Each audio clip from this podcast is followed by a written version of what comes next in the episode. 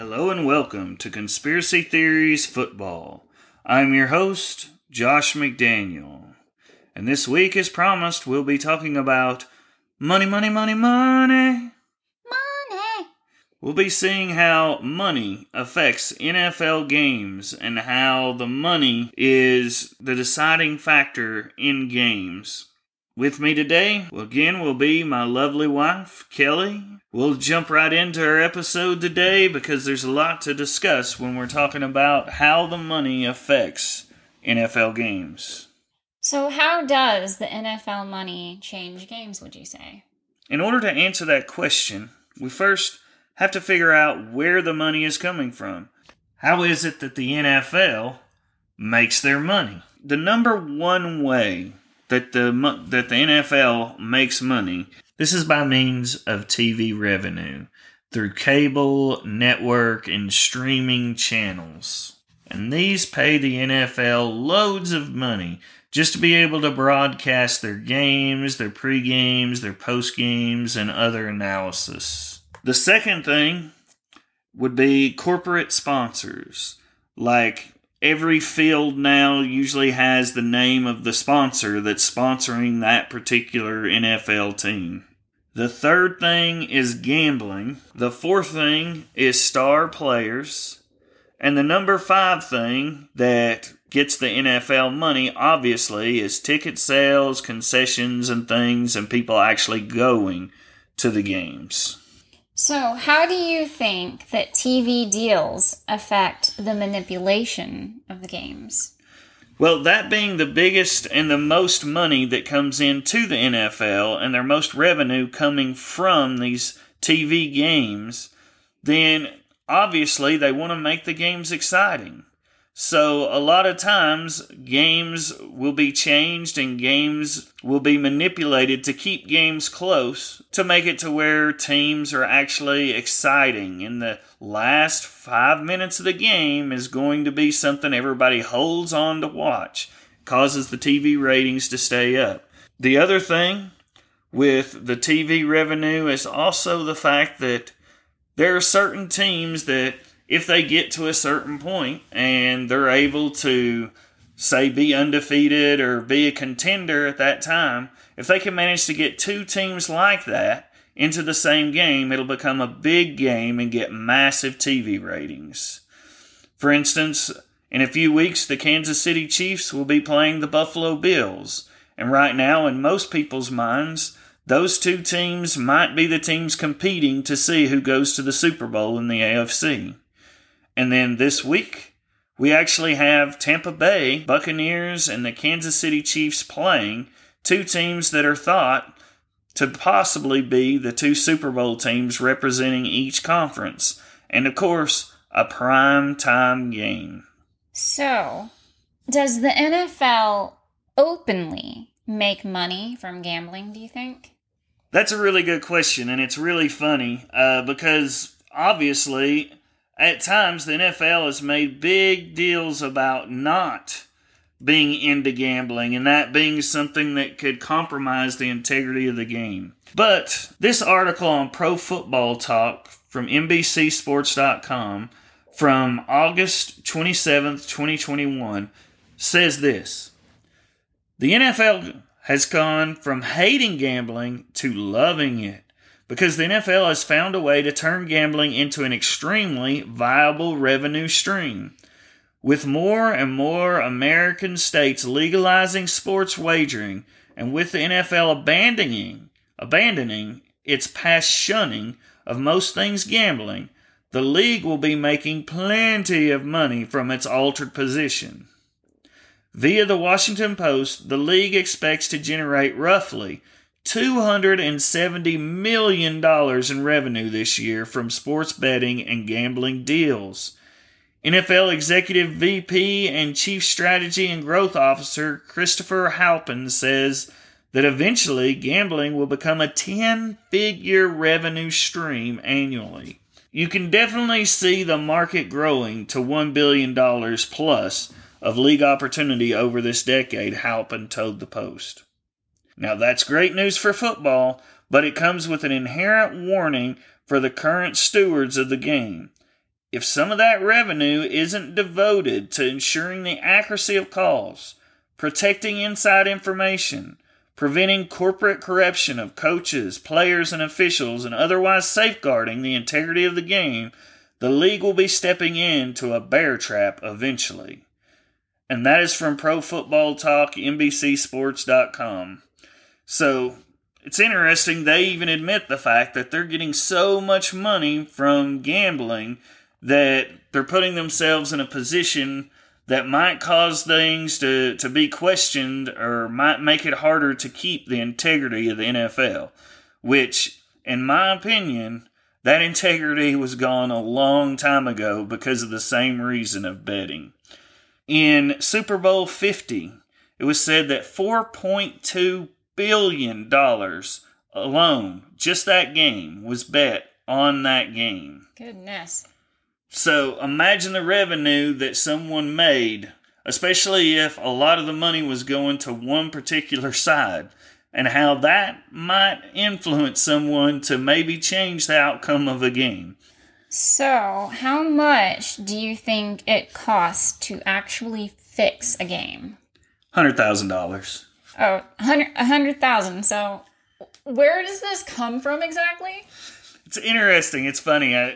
That's the number that I've gotten in my investigation and research of all of this.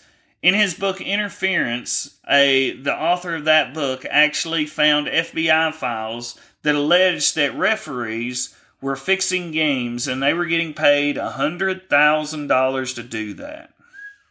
Wow. That being said, just here recently, as we talked before, that two coaches in the NFL are claiming that they got paid to lose games.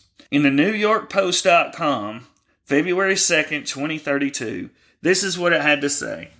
In the wake of Brian Flores' bombshell discrimination lawsuit against the NFL, former Browns coach Hugh Jackson suggested Tuesday that he too was paid to lose games for his former organization. Flores claimed in the suit that Miami owner Steven Ross offered him $100,000 per loss during the 2019 season to improve the team's draft position. In response to a tweet Tuesday referencing the allegations, Jackson wrote that Browns owner Jimmy Haslam was happy while he kept losing. I mean, I would be happy too. I mean, how many games did you lose at $100,000 a pop? Well, that was the funny thing, because Hugh Jackson actually lost 36 games in his Cleveland coaching career. Wow, yeah, I would be happy. Yep. Now, that's what made it funny. A fan tweeted, well, Jimmy Haslam wasn't offering $100,000 per game, per loss, or Hugh would be on the Forbes list. Then Jackson replied, trust me, it was a good number. Maybe he's a closet Forbes guy. Yeah. So anyway, it shows the fact that $100,000 seems to be the going rate to fix games, because that number's come up a few times in my research that's been the number. Now, interestingly enough, it is said in different places that I've researched that officials only make about $200,000 a year officiating games. Yeah. Which is... yeah, not anywhere close to the $100,000 to lose. How many? A lot of games a year, right? Yeah. And that's the thing. I mean, that's good money in itself for somebody who's only doing 16 games. But, and then, of course, once the playoffs come, that doesn't even count the playoffs. They get paid extra money if they do the playoffs. But... now you take that $200,000 and someone offers you $100,000, that's like half a year's wage for one game. So, of course, that obviously would look very appealing to an official. That would be hard to pass up, I think. Yeah, well, maybe not so much to coaches who get paid lots of money to win, but obviously, if their employer, the person that's paying them anyway, tells you to lose a game, obviously... if the incentive is there. Exactly. You might as well go ahead. I mean, $100,000, he's giving you the money. Obviously, he can't hold it against you if you lose. So, how do you think star players make a difference in all of this? Star players make the NFL a lot of money, and that's one thing people don't realize. According to The Athletic's Daniel Kaplan, the 41-year-old Brady earned approximately $2.35 million from just jersey, video game, and trading card sales in the 2018 NFL season. Kaplan cited the NFL Players Association's annual report filed with the Department of Labor. So just Tom Brady made $2.35 million from these sales. Now the thing you got to understand, that's what Tom Brady made. Now for every jersey Tom Brady sells, his name is on there. But do you know what else is on that jersey? The team and the NFL. So they also get percentages of every jersey that he sells. So out of that $2.35 million, very likely the NFL and the team made probably the same amount. I'm guessing probably a third, and a third. So just having a star player like that made them $2.35 million. Well, it's no wonder they don't let Tom Brady get hit then. Exactly. He's their, sugar daddy, in a manner of speaking. That's very true. The thing about that is those players, star players, are very important to the NFL, like Tom Brady, like Aaron Rodgers, and they're crucial in increasing the TV ratings, so much that the ratings go down when those players get injured. Huh. So it actually means a lot to the NFL to keep their stars upright and keep them playing. And so, hence the fact Tom Brady is like, in practice, the quarterback wears a red jersey so he doesn't get tackled. Well, it's almost like he has that red jersey on in every NFL game because they don't want their cash cow to fall down. Yeah, it's kind of like makes me think of when you watch a movie or a series you really like and there's a main character that you absolutely love. He's like essential to the show and they kill him off. I can promise you, I have stopped watching shows like that before. I'm like, nope, I'm done. Wash my hands of this. So I can see how if the NFL is an entertainment industry and something bad happened to one of their players, they get hurt. A lot of people be like, no, I'm not watching this anymore. Yeah, a lot of times people may lose interest in their teams if their star player is down and realize that their hopes of their season has just tanked. It does. It makes a huge difference. And those players is one of the biggest reasons why games can be influenced as well, because it's important to the NFL to start making players look good. Because in all actuality, it's just like the bullcrap idea of a GOAT, they call him. The greatest of all time. Oh, okay. I always wondered what that meant. Yeah, so they call Brady the GOAT. He's the greatest of all time. Well, they have to brand somebody that it's good for the NFL to have that, and it's good for marketing. But here's the problem, and this is I've always had a problem with any time that people were thought to be the GOAT. When I was a kid, it was Joe Montana was the GOAT. But here's the problem, and this is why that really doesn't fly. There are 11 people on each side of the ball. If Tom Brady goes back to pass and one of those 5 men up front, them big 5 fat men up front, just lets their guy come in, Tom Brady's not completing a pass. If Tom Brady's receivers don't go out and don't get open, Tom Brady's going to have a hard time completing passes. If they drop passes, then obviously it's going to look bad on him. A lot of things have to go into a player being good, and the funny thing is, the people that I feel like are the ones that make the difference in a game, those fat men up on the line on the defense and offense side, they don't get the credit. They don't get the recognition. It's always somebody else that gets it. Yeah, it's always the little guys, or the big guys, right?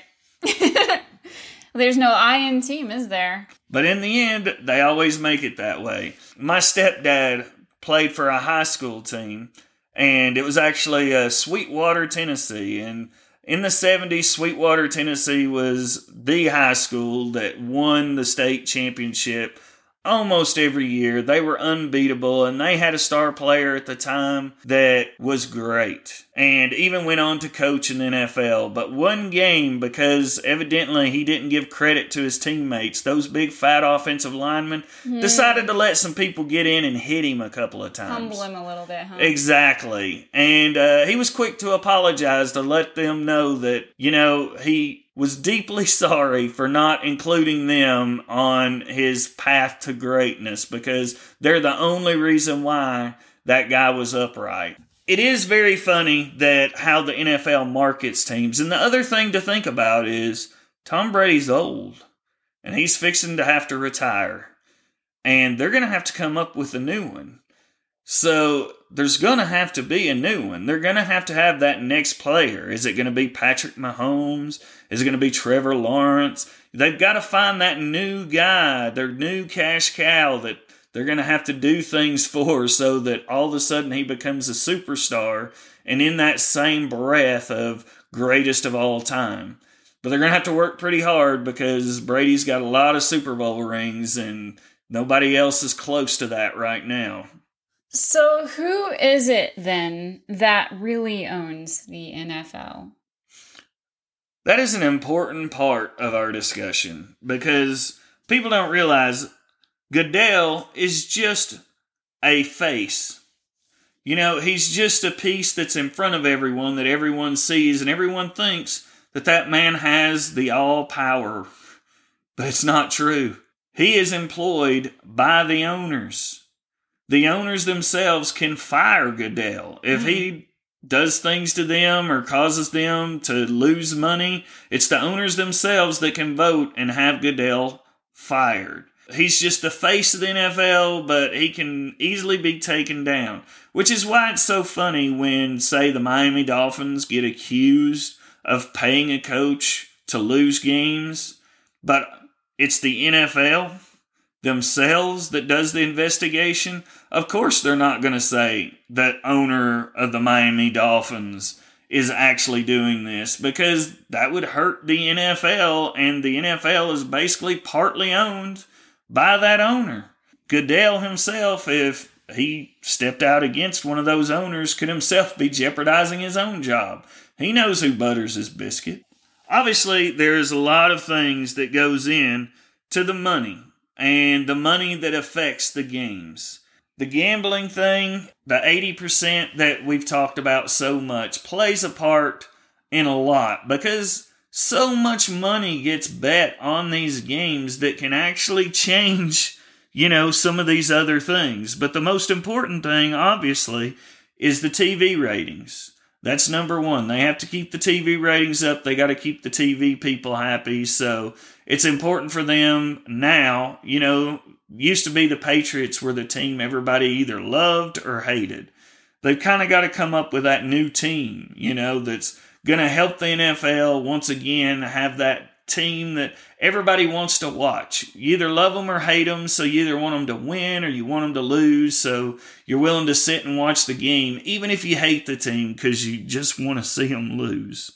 Another thing about star players that I find funny, and how we can see that the NFL uses this star player thing and uses them to get extra money, is if you watch last year's playoffs, it was very interesting to see who was making the big plays at the big times. You would think if you're a team and you're trying to win a game, you know, it was famous thing for the Bill Belichick of the Patriots, always trying to take out the best player. In other words, try to double cover a receiver that's their best threat, or put extra emphasis on the players that they think would hurt them the most. But if you saw last year's playoffs, I think all the other coaches don't realize that's a good policy, because in the Tennessee Titans-Cincinnati Bengals contest, on the main fourth down play that would have ended the game and won it for the Titans, Burrow connects with Ja'Marr Chase, the star to the star. And then it sets up a winning field goal. And then against Tampa Bay, the Los Angeles Rams, Matthew Stafford hits Cooper Kupp, his star receiver for a 44-yard completion that led to the game-winning field goal. Cooper Kupp was wide open at the time. There wasn't anybody that close to him. So it was kind of an easy play to happen. Now, why on earth would they leave the star receiver wide open? And then you go to the Super Bowl. Cooper Kupp gets a pass from Stafford to win the game. So once again, star to star. And then you go to the Kansas City Buffalo game. Tyreek Hill catches a 64-yard TD pass toward the end of the game. Once again, Travis Kelce, on the star tight end for the Kansas City Chiefs, catches a few catches where he was standing wide open on some really important third down, fourth down plays going down the field. So once again, the NFL makes sure that those stars shine brightly, especially in the playoffs and times when the spotlight needs to be on them. These are the things that can affect the money, whereas the 80% on the gambling thing comes into effect very heavily. When you see that 80%, most of the time you can see that game probably may go the other way. As we've been going through this podcast so far, I believe I'm 6-1 in all the predictions that I've made, and all of them dealing with the 80% of the bets going in one direction. Well, thank you very much, Kelly, for once again helping me out with my podcast and doing the interviewing. It was a lot of fun. I hope you enjoyed it as much as I enjoyed it. Oh, yes. Exhilarating. Eye-opening. So to review, what does all of this money mean? I mean, this is so boring talking about all the money that goes into the NFL. But, in my opinion, the money altogether determines the outcome of games. When bets on a team exceed 80%, in my opinion, the NFL makes more money on those bets if they let the 20% win the game than they do on the tickets and concessions that people pay to get in to watch that game. When most of the NFL money comes from TV, it's important for them to keep games close. This helps TV ratings. It gives companies incentive to pay for commercials. Because if at the end of the game, it's still close, that means people are tuned in. And if the last 5 minutes are the most exciting, then it makes it even incentivizes companies to actually air their commercial toward the end of games. Keeping games close also helps if you want to fix the game, to make one team win over another. If at the end it's close, then it's easy to change just a few little things to cause one team to prevail over another. The last thing is the stars. Stars are the sun that make the NFL revolve. They have to create superstars. While the fat guys on the line are the real determination in a real football game as to who wins and loses, they are not the sexy picks for stars. So the NFL has to create them. They have to immortalize some players to get ticket sales, memorabilia, income, TV ratings, and they have to deify one player, aka Tom Brady, which... now, we're going to have to look and see who's going to be the next one that they deify. Who's the next greatest ever that they're going to crown? We're waiting to see because Tom Brady's time, even though he seems to be the ageless wonder, is coming close to an end. Overall, the NFL is a genius business. Even during COVID year, when travel was difficult, having the teams that host the Super Bowl being in that Super Bowl was just good policy. Therefore, there are many outside influences that can cause a game to be fixed, money obviously being at the root. At the end, I'm not able to figure out how much for sure winning and losing a game affects the whole scheme as far as the money is concerned. But I have found that the 80% is pretty easy to follow, and it's actually come across pretty well for me so far, because I am 6-1 with my picks and learning new ways to make my predictions every week. This week, for my predictions, there actually are hardly any 80% games. In fact, the only one is Arizona is getting 80% of the bets over the Carolina Panthers. So that, of course, will have to be one of my picks. So I'll be taking Carolina over Arizona. One of the other ones that's pretty close is the Rams are getting nearly 80% over San Francisco. So I'm going to take San Francisco in that game. So those are my two picks for the week. Carolina over Arizona and San Francisco over the Rams. Thank you so much again for listening to my channel. Please click subscribe, follow, and give me a good rating. Help my podcast to grow, please. Thank you so much. Have a great week. Love y'all, and I'll do it better next time.